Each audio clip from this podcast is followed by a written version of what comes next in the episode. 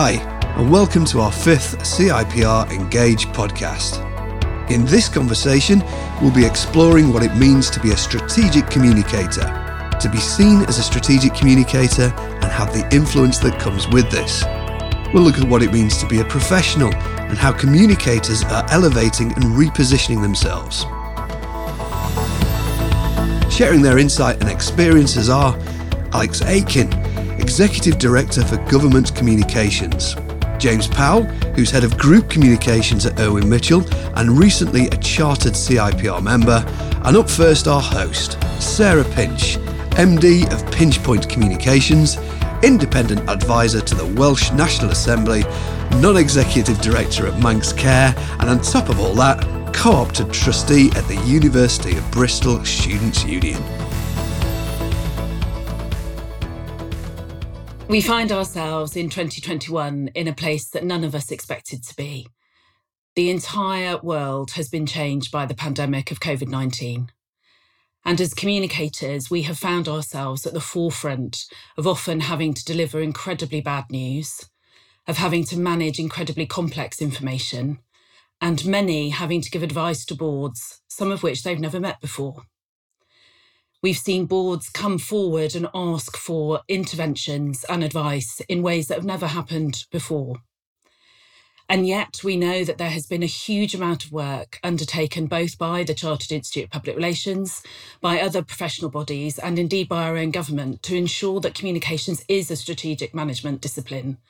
And we are seeing that progress and I believe we have now an opportunity to ensure that the professionalism of communications is understood as a vital part of the success for all organisations, large, small, independently owned, nationally operated, government, private, public, and everything in between. So today's podcast is looking at how can we ensure that this opportunity if indeed my fellow speakers believe that it is an opportunity, can be harnessed and brought forward to ensure that organisations really do understand, communicate, listen, and engage uh, with those people uh, for whom they are reliant upon, whether that's to make profit or to make change.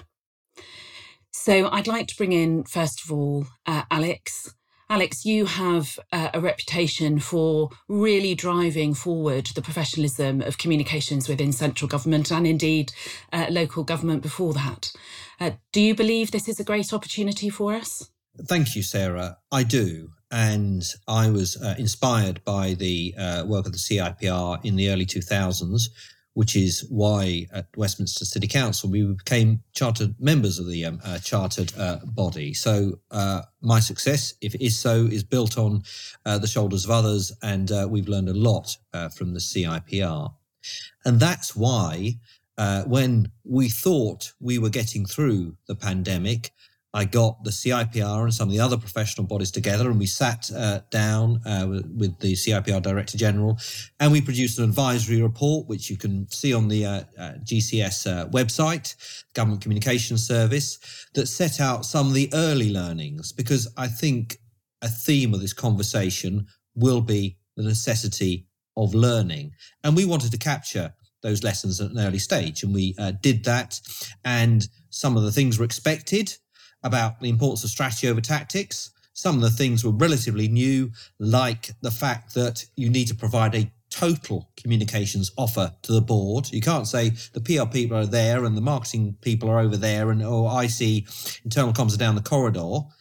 And on the point about internal communications, the advisory panel did recognise that internal communications was absolutely vital and had possibly been the Cinderella service so far. Thanks, Alex. I think that's really important point, isn't it? I think there's something that I always talk to boards about is that actually they're sitting on a whole load of people who could defend, um, increase awareness of, be their advocates for their brand. And often you're right, they're, they're forgotten. The staff are the sort of last people on the list rather than the first people on the list. I think that's uh, right. I mean, I remember when I was uh, asked at Westminster City Council to set up an internal comms team, it was like, why bother with that? We have very exciting media relations and the wider public relations things. Why do I have to do that? I was forced to uh, do it. I was struck this week. I was visiting a communications team uh, working in central government, and they were complaining that their internal comms channels were not working and they were doing websites and they were doing paper briefings and electronic briefings. And I said, look, great internal communications, as you've said, Sarah, is about people. What you need is a traditional but modernized cam- cascade where the chief exec says, right, this is where we're going, this is our mission. Uh, and every manager, every level communicates that back. And also, as you said during your introduction, we listen as well as broadcasting. And so the cascade takes messages back up the um, uh, chain as, as, well. So I think that what I would say on internal communications is if, as internal communicators, you find yourselves discussing the state of your intranet or the quality of your e messages, you're in the wrong place. It's always about people talking to other people to inspire them to deliver that discretionary effort that makes organizations successfully. Thanks. And James, we were uh, talking before we started recording here about your most recent accolade. Uh, I know it means an awful lot to you. Do you want to just um, talk about the importance of of having professionalism writ large, really, uh, and and proof of it, James? Yeah, well, I mean, I, have been working as a communicator primarily, uh, going back to Alex's point, uh, internal communications, um, and it still um, strikes me that when I talk to people, they don't see us as a professionalized practice sometimes. Um, and that's completely opposed to my my own view, which is actually um, to be an excellent communicator, you have to build up experience, but you have to um, consider that development is a key part of that. Um, and being a member of the CIPR, which I have been now for ten plus years, um, gaining qualifications uh, year in year out, completing my CIPD cycle, and working up to chartered status hasn't been a tick box exercise.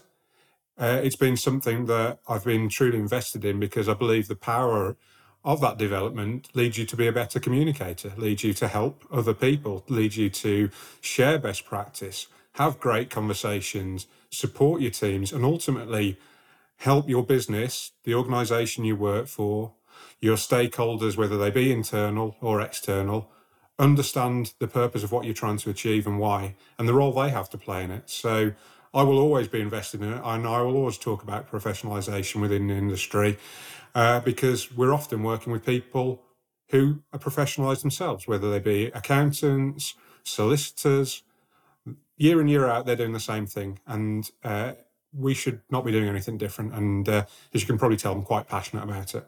Well, many congratulations on becoming chartered. Uh, as having gone through it myself, it's a, uh, it's an incredibly testing experience. But I think something that we would really, really recommend to anybody um, listening to our conversation today. And Alex, I know that's something that's been very important to you in in the government communication service is that demonstration of worth. So, uh, as James said, if you're speaking to uh, people with other qualifications, being able to demonstrate that you yourself are qualified, and it's not just you know flying by the seat of your pants and what you wrote on your fag packet, although sometimes that can also be quite helpful. But Alex, talk, talk to us a bit about how professionalism has become a bit of a watchword in, in government communications. Yeah, government communication. Government uh, has uh, 26 uh, professions, from uh, economists and engineers to scientists and communicators, and that responsibility means I you know, felt very strongly that if my colleagues are going to get a hearing around the ministerial and the permanent secretary desks, they need to really understand what professional is. Um, I agree with what James said, and I agree with you, Sarah, that the charter status is very important. To me, professionalism means that we have a theory of practice, we have a code of conduct, we have case studies, and we have standards. And then we have a curriculum uh, to uh, enable people to learn and through their professional development to test their success.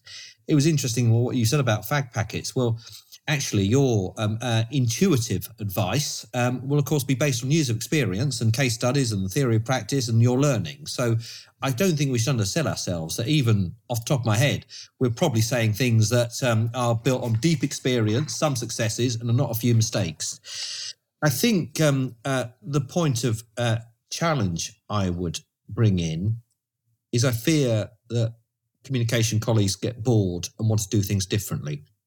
on internal communications, and James uh, made these points eloquently, but actually, there's a way you do internal communications. The Engage for Success project set out the four principles of internal comms in terms of the vision for staff, engaging managers as a requirement, listening to staff, and that's a novel idea, and managers walking the talk. And that's how it should be done. And we all know that teams succeed if everyone knows their roles and implement them to a really high standard. But too often, I get the impression that people want to create new and different roles to ways of doing things. So, a bit of brilliant basics and leading to high standards creates professionalism, in my experience. I think I think you're absolutely right, and I think that's something we um, Uh, talk about a lot in my company is how you know we might be able to answer a client's question really quickly but that's because we've got collectively you know hun- more than 100 years experience. And so you know i think you're absolutely right. Those that kind of intuitive thing that you think is right. And and james i don't know if you want to come in and talk a bit about some of those things that are explored in the chartership assessment which is you know strategy. And often that strategic thinking it, we we know what's right. And and maybe you want to pick up on Alex's point about why is there an obsession with reinvention all the time? Well, I th- I th- you know, going back to the point around strategy, um, every business, every organisation, every industry should have a strategy to know where they're going. What's the end game? What's what's our future state look like? Where do we want to be? What's our vision? Now, as a communicator and as a communications team, we need to have that shared vision. We need to have that shared understanding as we build our own strategy Otherwise, it's completely out of tune. It's not aligned, and and why should anyone believe what we're saying? Um, so when I look at the past twelve months, especially having a seat at that table, being a trusted advisor to the board, meant that our communication strategy was completely in tune with the business strategy.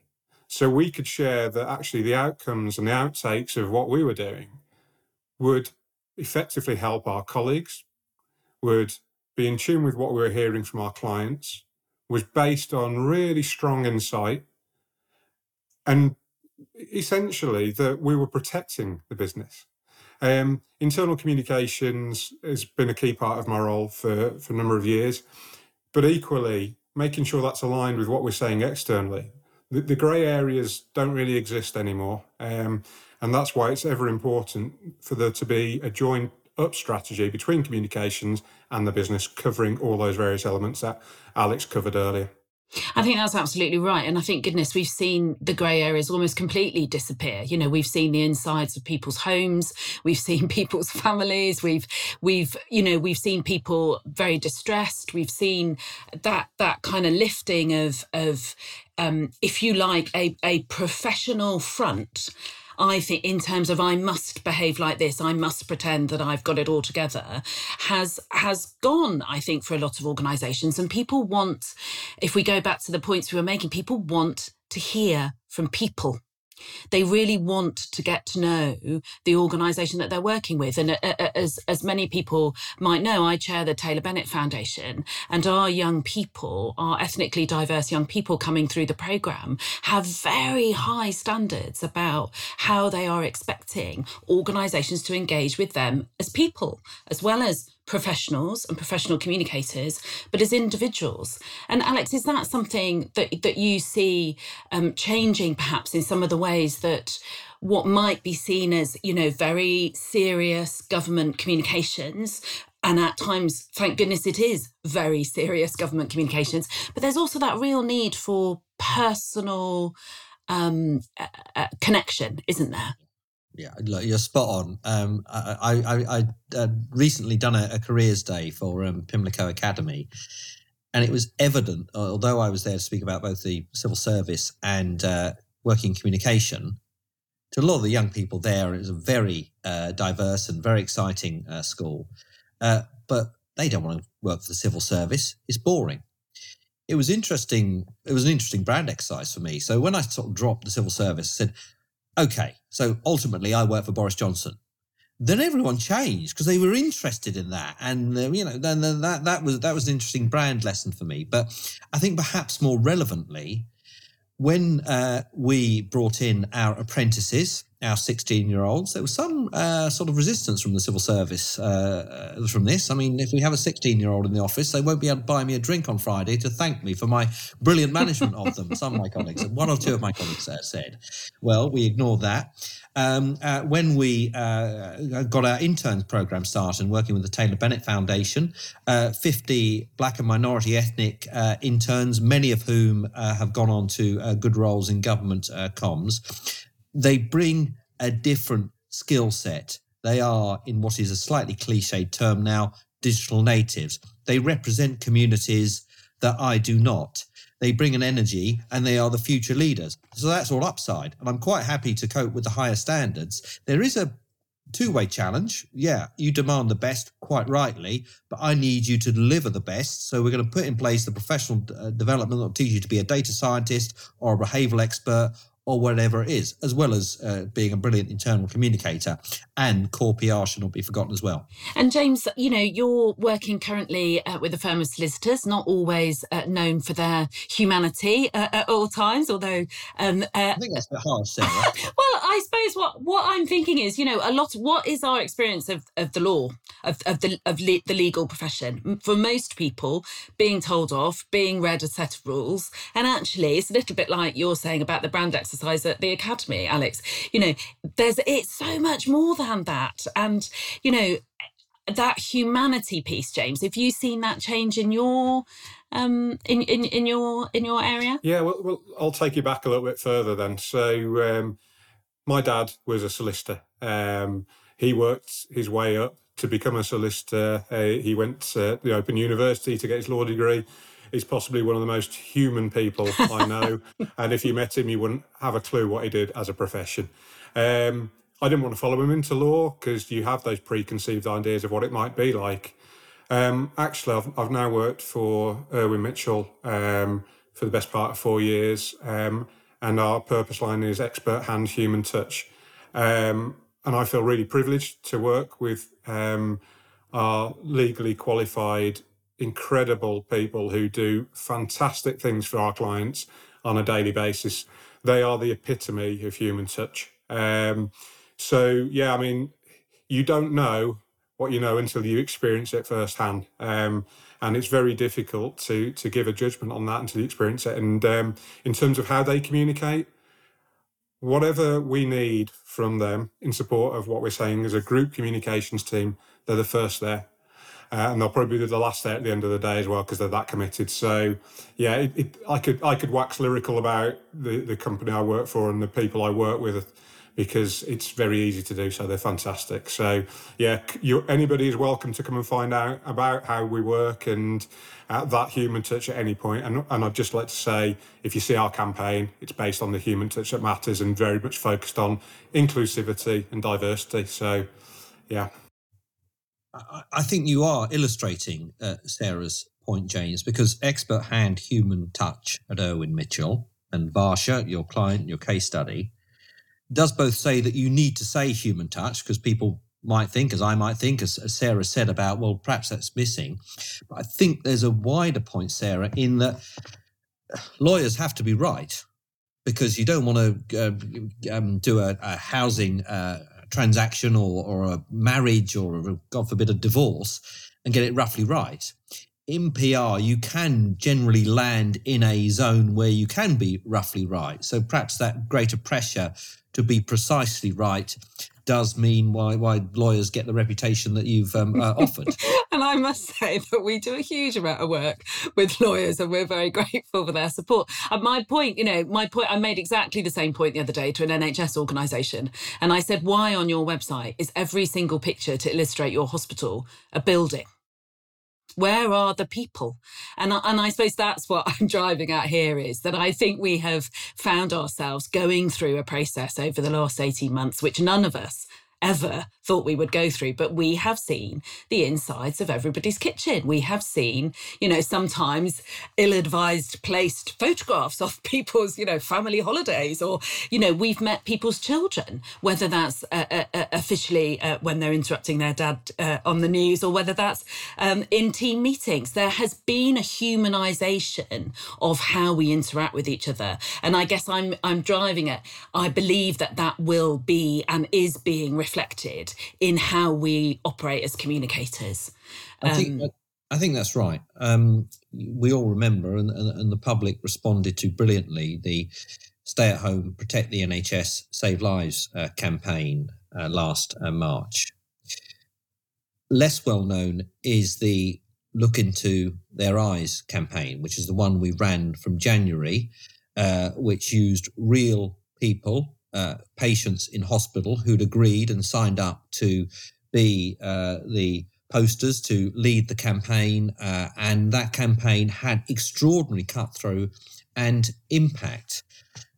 It's serious business. And I'd rather not be running the COVID campaign. It's a campaign to mitigate death and, and, and uh, tragedy and so on.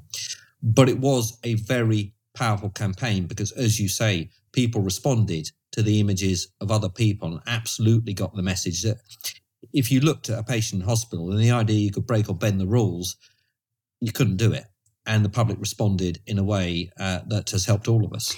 And James, do you want to just talk a little bit more about what you um, see as as the kind of future of um, maintaining uh, really good uh, internal communications? If you talked about great passion of yours, and ensuring that that that that that uh, target markets, audiences understand the humanity of, of what we're about, um, and and how we balance what what perhaps might be seen as counterintuitive. You know, professional services, human touch, as you said.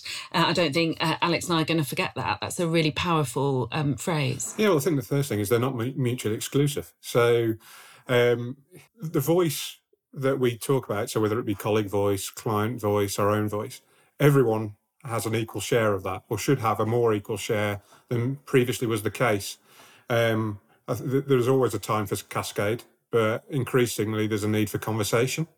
Um, and, and, what we found is the more we ha- open those conversational channels and routes, and the ability for anyone to be able to be part of that conversation, guess what? The better ideas we get. You know, we increase diversity and inclusivity. Guess what? We find out new things that we didn't know before that add to this stuff that we did know that improves the stuff that has been working for us. So, James, that, that's mm. always been part of my frustration in that the internal communications cascade is two way. But people seem to forget that the route back up is the point of doing the cascade. It's the same way I find it slightly frustration when we talk about communication and then say, oh, we've got to listen as well. I mean, communication, when I last looked, we had two ears and one mouth and should communicate in that um, uh, proportion. But we forget the community. I mean, and, and like endless people say to me communication when they mean broadcast. But this is part of the professional rigor. Whether we need to do we need to change it? Do we need to change the name? Is would that help to talk about conversation rather than cascade? Mouth and ears yeah, the, the simpler the, the, the, better. Whenever we start trying to come up with new things, we have to consider actually what's the purpose behind what we're trying to achieve. Um, often, I think as communicators, we find it highly frustrating when we get to tactics first before we've considered what the purpose of what we're trying to achieve is and what we expect to measure and the behavioural change that we expect to see as a result. And for companies, organisations, government, what ultimately are we trying to achieve through that? Um, so tactics first, never. Um, strategy first, always. Yeah, and and that that thing that, that that you've both mentioned about you know trying to do new things because you must do something new because new is always great. Um, it, it, you know, it, it's not, is it? Sometimes the try. Well, a we should always try and test um, through through evidence, but you know, I think there are many individuals who are frustrated by chief execs coming in after the weekend and having this great idea that everything needs to change tomorrow. It's not always the best option, is it? I think that's right. I mean, to think of a recent example during the fuel crisis when you are around the top table, and uh, what do you do to mitigate the fuel crisis? And essentially, we decided to do less rather than more. and we sought the advice of behavioural scientists. We looked at the opinion polling, we looked at the digital media sentiment, and um, uh, we recognised that government communicating in the sense of broadcasting would probably add to the problem rather than uh, mitigate the uh, extraordinary levels of fuel purchase that were going uh, on. Um, that is an example, and we did do uh, some uh, communication during that, but it was quite a battle to say to the people around the table, less might be more. Communication might add to the problem rather than help solve it.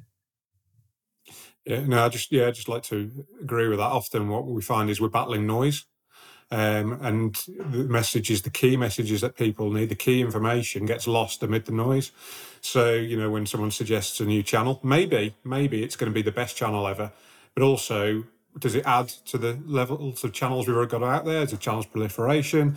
You know, when someone says, well, this is the key message or the key brand or whatever it might be, is it going to take away from actually what you're going to try and achieve of what people really need to hear? So we have to question not whether it, a new thing is bad, but is it going to affect value? Is it going to replace something effectively? Do we need to retire something instead? So I think there's a rounded picture. I agree with that. And I, I think that there's a lot of complexity in in communications, and there are are many, many, you know, theory books coming out of our ears, case studies coming out of our ears. But one of the things that I have been reflecting on um, post, and I do flip and well hope it stays post homeschooling, is actually clarity of messaging is so important.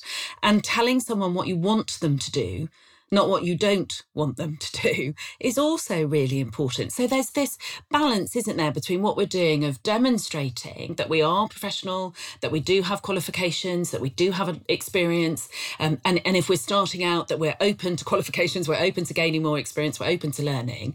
But but also that don't be afraid of the uh, i think it was your phrase alex the brilliant basics there's nothing to be ashamed about about having a campaign that is brilliant in its basics, is there?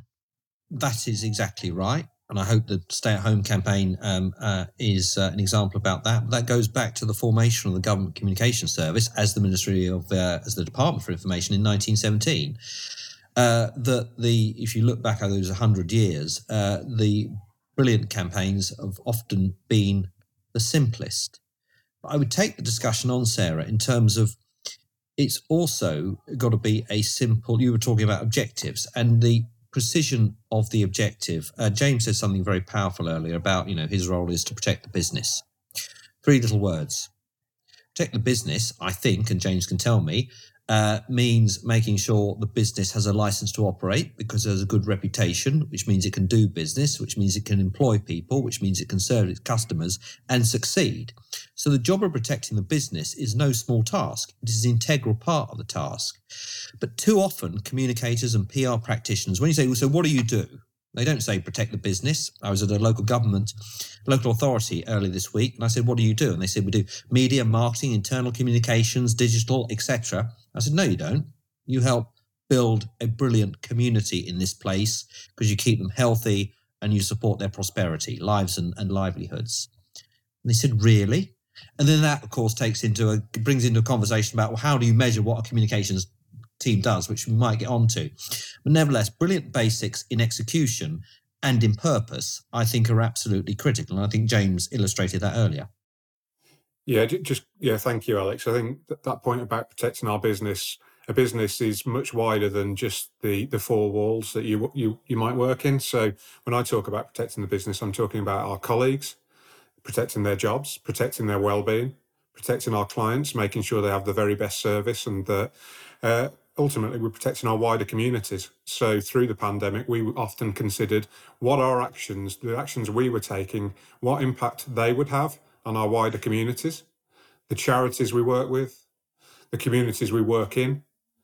Um, you know, what our people did on a daily basis had a, a massive impact. You know, we were a business of 3,000 plus colleagues but the impact we have on the wider community is, is much wider felt. And and from a comms perspective, I don't look at it as a will what we post on the intranet make a difference. I look at it as our advice and counsel to our overall strategic decision making. Will that make a difference? And that's where our focus has been.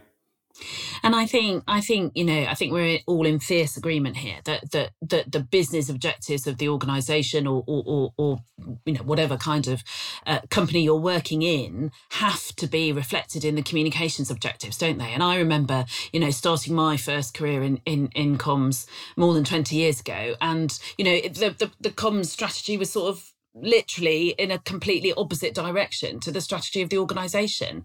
And i think we have seen that come together. And we also have seen the the need for much more robust evaluation. Um, and and i know um, alex you've done huge amounts of work on this. So has the institute. Uh, james i'm sure you have as well in in your organization. Um, can i just ask both of you you know it, it, if someone's listening and thinking, oh my God, people are saying to me, you know, how do I demonstrate success? And I've just been running and running and running and running for the last 18 months, trying to, you know, keep the team together, keep myself together, keep the messaging going, listening, feeding back, evaluation. I haven't got time. What, what, what yeah. would you say? Sarah, so this will be where uh, Alex probably builds on this quite heavily, but we use the OASIS model, which obviously comes from the Government Communication Service in our planning. So our team, um, as part of our strategic planning, goes through that. So what are our objectives? Do they align to the business objectives? If they don't, they're not objectives for us to follow. So they come straight out of our strategy. Focus on our audience, who we're communicating and, and, and why. Why are we communicating them? What are we expecting from them? What are they saying now? What they're going to say in the future? What is our overall strategy? So what's the path we're following? Does it follow the vision of the organisation? Um, you know, through to implementation. So, are we using the right channels as we've discussed earlier? Um, are we being clear on what we expect and the timescales for delivery of those? And then, obviously, through to the the last element which you talked about there, which is evaluating. Now, if we can't effectively measure and show the outcomes of what we're doing through communication, why are we bothering in the first place? Is my my question because to get better, to learn, to understand, to pick up from the mistakes, to build for the future, you have to be able to show what you've achieved through what you've just done. Uh, Alex can probably say that much more eloquently than I've done. He's much closer to it, but it's definitely using those frameworks, using the Oasis model as an example, is how we can, how we can get better as communicators. Mm. Well, I, I completely and thank you, James, for saying that. But you said it very eloquently, and I'm not going to uh, repeat it. I agree with you. Uh, what I would say, Sarah, is I've seen two communication teams this week who have both told me they're too busy doing stuff to measure what works. I think that is unprofessional. And James has talked about Oasis. There is another approach to public relations, SOS, which stands for sending out stuff. And the communications teams I've talked to are busy sending out stuff. And they say we're busy and we're overburdened and there's too few of us. It's like, well, stop. So to address your point to people who say they're too busy, write down all the things you've done in a week and work out which ones are the most important and rank them. And I bet you'll find the first, second, third, fourth produce far more output and protect the business, to borrow James's phrase, much more than five, six, seven, eight, nine, ten. And then there's a tough discussion with the chief exec or the lead partner to say, actually, if we're going to help you within the resources, which have to be paid for, then I advise that we focus on these things. And we can do more but we will do them less well. And that way you create the headroom to do the scoring and evaluation that James referred to. And I think it's important, isn't it, that the evaluation, as the, as the Oasis model and other models demonstrate, is intrinsic to the model to, to, to your work. It's not a, oh, let's do that later, or we better do that because we want to enter an award, which I have heard more times mm. than I care to remember. Mm. But actually, it becomes part of that living and breathing process that you go through. Well, well, Sarah, I mean, it, it's not just around communications or communications teams. It's not about proving our worth. It's not saying the work we do is fantastic, which often it, it can be. It's about the fact that our stakeholders, whether they're internal or external, have an expectation that we'll be able to tell them what change has happened as a result, exactly, you know, positive or negative. And, and if we're not measuring what we're doing, if we're not using insight and data, then how are we possibly going to respond to that question? Absolutely, and um, I was I was um, privileged to be asked to judge the NHS Communicators Awards, and a number of those spoke really passionately about the importance of evidence-based work, um, uh, uh, evaluation, measurement, and how you know I I always say uh, to my team when we're particularly when we're uh, working with the NHS or indeed any public sector organisation is this is public money, and actually even in the private sector, James, you know this is spending money is a really serious serious business. And I get really fed up when comms people say, oh, I'm not very good at the figures. Because I'm just like, you need to be really good at the figures and you need to understand the figures. And I, and Sarah, I think I think that's fair. And look, I, I'm you know, talk about learning. I'm as guilty as anyone. Ten years ago, I probably had a similar opinion. My my idea of thinking about figures and about measurement was nowhere near where it is now. But you learn, um, and that's why we're here today to talk about our experience is to talk about professionalisation, to talk how the industry has moved on and what we need to keep it moving on and keep it in line with the strategic involvement of other industries and businesses and, and, and the government. Completely. So, what do we think is going to be the next big learning for our profession? Probably should have warned you that I was going to ask you that. But um, you know, I think in a sense the, that that planning, that evaluation, those models are there. They are being very widely used. And Alex, as James has demonstrated, the Oasis model is a is available for anybody to use and follow, isn't it? And and, and I'm sure um, there'll there'll be a link to that for for people who want to see it. But what do you think is going to be the next big challenge uh, in terms of continuing to develop uh, our professionalism? Well, I'm, I'm going to focus on, on data, um, uh, partly to just mildly show off uh, in that, you know, I worry as a 55 year old uh, man that I will become redundant and I won't be invited on these shows anymore. So I have to keep learning. Uh, and I've done a course in contract management, which involved taking a small, short exam. And I've just done uh, a civil service course in uh, data science uh, for leaders. I had to score 70% in this course, and I got to the final question and I was on 69%. Embarrassing to fail. I got three marks on the final question. I finished on 71. So I passed. I got a certificate. And I'm very proud of this, as you can tell. But I do want to use that little story just to illustrate the importance of us continuing to all learn. My answer to your question is the proper use of data and understanding its use and its uh, abuse. And I think that is one thing I would focus on as a technical skill. The other broader thing, which uh, I have been frustrated uh, by, is leadership and communication colleagues who lead because they are able to influence, they build relationships, and they know their profession inside out, and they can convince uh, others. So I think that those are perhaps you would expect me to say that, but those are two things where I think we could spend some time um, uh, learning and improving and would have success from. And I have a, an enormous passion for leadership, and um, and I I'm always keen to talk to communicators about how we should be not only having an eye on leading our own teams really well, but the contribution that we can make to the overall leadership, not just of the organisations that we work in, but others uh, and giving back and becoming school governors and joining boards because I think communications is an extremely valuable tool for leadership. Um, James, what, what do you think might be some of the up and coming challenges? Yeah, well, I think I think it's great timing for that question because obviously coming out of the Chartered Assessment Day, we had three t- uh, three key topics to focus on. Uh, we've talked about strategy quite a bit already. Alex has talked there about leadership, um, and I think our role as leaders then traverses into our role as counselors almost as, as guidance as a conscience to the people that we work with. Um, mm. i often find myself having conversations uh, very much in that area where we're talking about what what, what the reaction to things is going to is going to feel like for people. So uh, then you get into the, all that, that the realm of responsible business.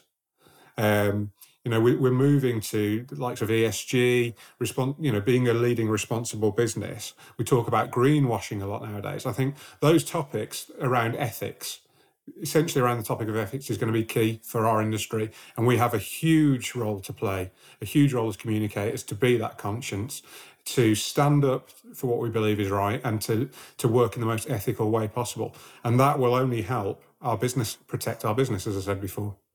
And and will only help with some of the things that we've been talking about in terms of being human, in being um, clear, in being trusted, in being honest, in being um, able to affect change. And I think you know again um, with the young people that I meet through the Taylor Bennett Foundation, you know, ethics is really really important to them. Understanding the organisation that they're joining, you know, are they really serious about the things that they're saying? Um, and you know, and and young people who do due diligence in a way that I did not when I was starting my career. Um, I don't know if either of you want to comment on that, but I think it's both the ethics of communications, i.e., being clear and, and telling good stories and making sure that they are based in in um, in data, uh, but also the overall, and I guess this links to strategy and leadership as well as ethics, the overall ethics of, of the organisation. Look, we're very um, uh, clear. I mean, working in a political environment is uh, contested, is uh, challenging, uh, but the civil service code is so second nature, and the government communication service uh, code of ethics about only spending money on things where you're asking the public to do something, spending money uh, wisely, and, and so on. All these documents are, are published. So I'm pretty clear and watch very carefully about how we implement our communication work. The point you make about colleagues is interesting as, is, as well, in that they do come with the sort of strong views that uh, you uh, set out. I think that I need to make sure that all sides of the debate are represented when we have discussions about uh, broader social policy. And also, there is an education uh, argument to be made that, particularly in government, where you are dealing with policy choices, explaining to people why government does things and why government can do things and not others is is is really important uh, as well. Um, but certainly on the ethical point, when we sit around the table doing uh, discussions on national security, there is on the table the summary of the Chilcot recommendations uh, from the uh, Iraq inquiry. Just to remind everyone not to engage in groupthink, not to all follow their leader, not to forget to bring evidence to the table, and to speak truth to power. And the cost in blood and treasure from the Iraq invasion, of course, is a pretty salutary reminder to all of us about bringing our best judgment and absolutely ethical approaches to the discussion. Yeah, I mean that that's hugely powerful, Alex. And thinking about it at a more local level within our organisation, over the past year and a half, we we co-create across the organisation our DNA, and a key strand of that is about valuing you for who you are and what you bring into the organisation. So going back to that groupthink, moving away from that. Now, we're not saying we're perfect. We've got a long way to go. Like, you know, most other people we're learning on a daily basis, but to be truly inclusive, to allow people to bring truly who they are to the business, to engage in conversation, whether you be a client or a colleague of ours, it's, it's hugely important because that's where we can, you know, we can continue to improve. I I sit as an independent advisor to the Senedd, and um, I was uh, really lucky to be asked to join the staff awards last December. And they made this incredibly powerful video about everybody saying why they were proud to work for the Senedd. and uh, they were asked to bring something or wear something that demonstrated who they were, and it was the most wonderful visual representation of difference. Um, and I, and I think you know we can we can learn a lot, can't we, by by by really doing the things that we say. And uh, you know one of our watchwords in, in in the company is you mustn't just do the right thing you must be seen to do the right thing. Um, and and and really demonstrate that and live that in a way that is um, engaging and real. I think that's right. I mean i'll just call out for for lorian uh, my former colleague is now head of communications. And of course she's a chartered uh, public relations uh, practitioner but her journey uh, from, I think, starting in local government, certainly working for the uh, government communication service through the cabinet office, and now going to the national parliament, I think is also helps build our ethical awareness and certainly our professional practice because you worked in a variety of different situations, so you can see both sides and you can see what to do to avoid getting into trouble and to do the right thing. I was just going to build on your earlier point, Sarah, that actually all of that work means that to, to, to support our communities, to support the, the, various different people we work with or work for, we have to become true allies. Um, and I know from a personal perspective, I've got a long way to go. I've got a I've got a lot of things that I need to do better that will help me in my role, will help the business, and will help me support those people whose voice isn't as well heard as it should be. And I think the profession is going a long way to to support that. I think that's right. And I think that one of the things I've been absolutely delighted about is the reverse mentoring scheme that the Chartered Institute is running in, in partnership with the Taylor Bennett Foundation. And, um, you know, it's just been absolutely amazing. And I'm participating in that um, and just having a few conversations with colleagues who are also part of the scheme. It's a real, well, to quote Professor Anne Gregory, who gave me the inspiration for it, it is a game changer. It is a game changer to sit opposite somebody for whom you you are perceived, whether it's real or not, to be more experienced, more senior, uh, and to have some of your thinking challenged and I think we must we must do that, mustn't we? And I think that is uh, for my two pennyworth. I think that is the thing as communicators that we must continue to do in terms of uh, development for the future is to challenge ourselves. You know, to, to pick up the newspaper that you never read, to go to a football match if you absolutely hate football, to to listen to the opera if you've never done it. You know, to do something that is outside of our uh, comfort zone and and to challenge our thinking. Um, and and I think that is really, really important to us. Um, I think we're nearing the end of our uh, conversation together. And I'd like uh, each of you, if you would, just to sum up some of the things that you think people listening to this uh, could reflect on in terms of those key areas that we've talked about. And um, they are, I think, about strategy, uh, the importance of, of data, uh, providing leadership, uh, and remembering that everything we do must be driven by ethics uh, and by our experience. Um, so, uh, Alex, uh, I'll come to you first and, and then to James. Thank you, uh, Sarah. It's been a pleasure to talk to you and uh, James today. I just touched briefly on strategy evaluation and learning from being outside your comfort zone. strategy is often misunderstood and certainly a much abused word in terms of communication and strategic communication. Strategy is the combination of ends, ways, and means.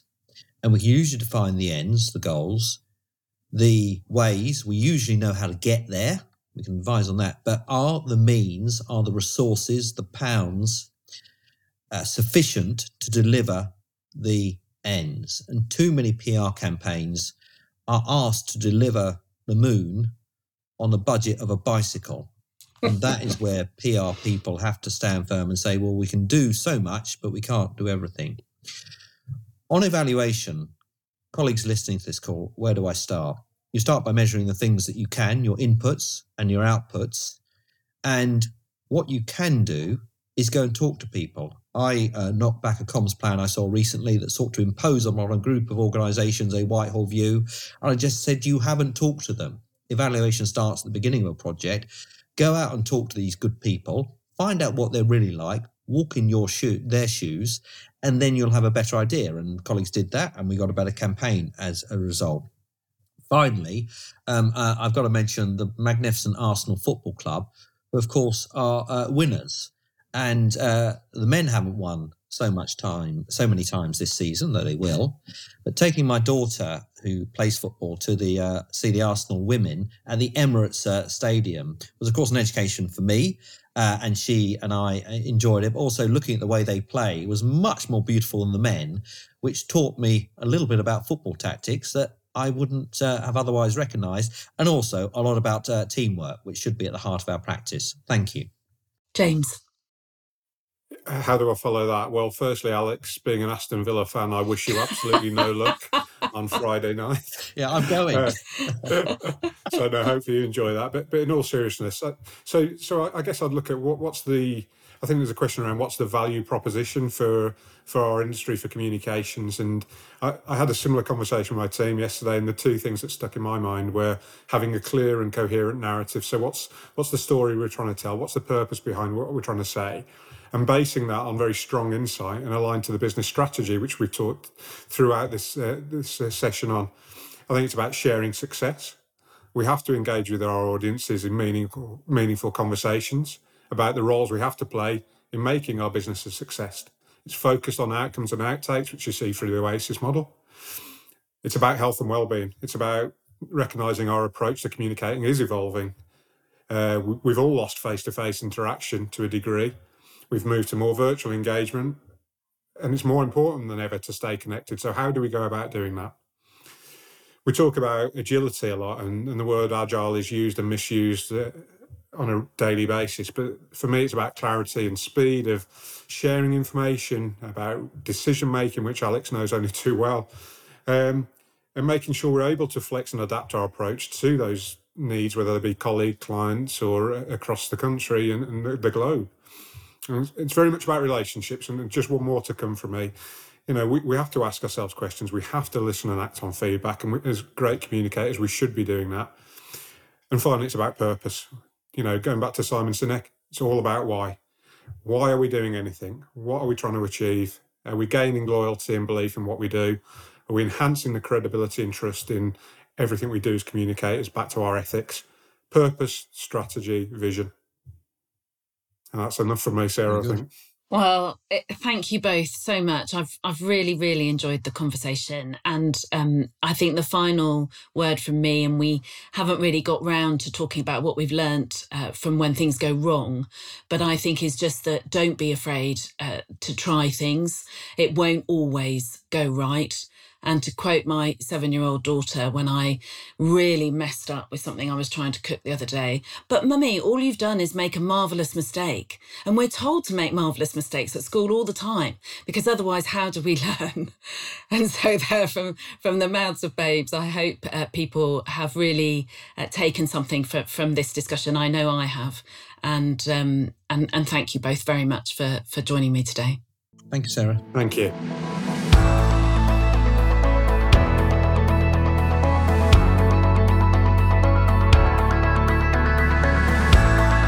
Thanks again to our guests for an enlightening and far ranging discussion, and thanks to you for joining us for this conversation. If you'd like to explore any of the government communication service frameworks, such as the OASIS model discussed, you can find them at gcs.civilservice.gov.uk or by searching for Government Communications Service. It would be great if you can continue the conversation on Twitter and LinkedIn with the hashtag CIPR Engaged. And we'll be back again in the next quarter with episode 6 of our CIPR Engage podcast.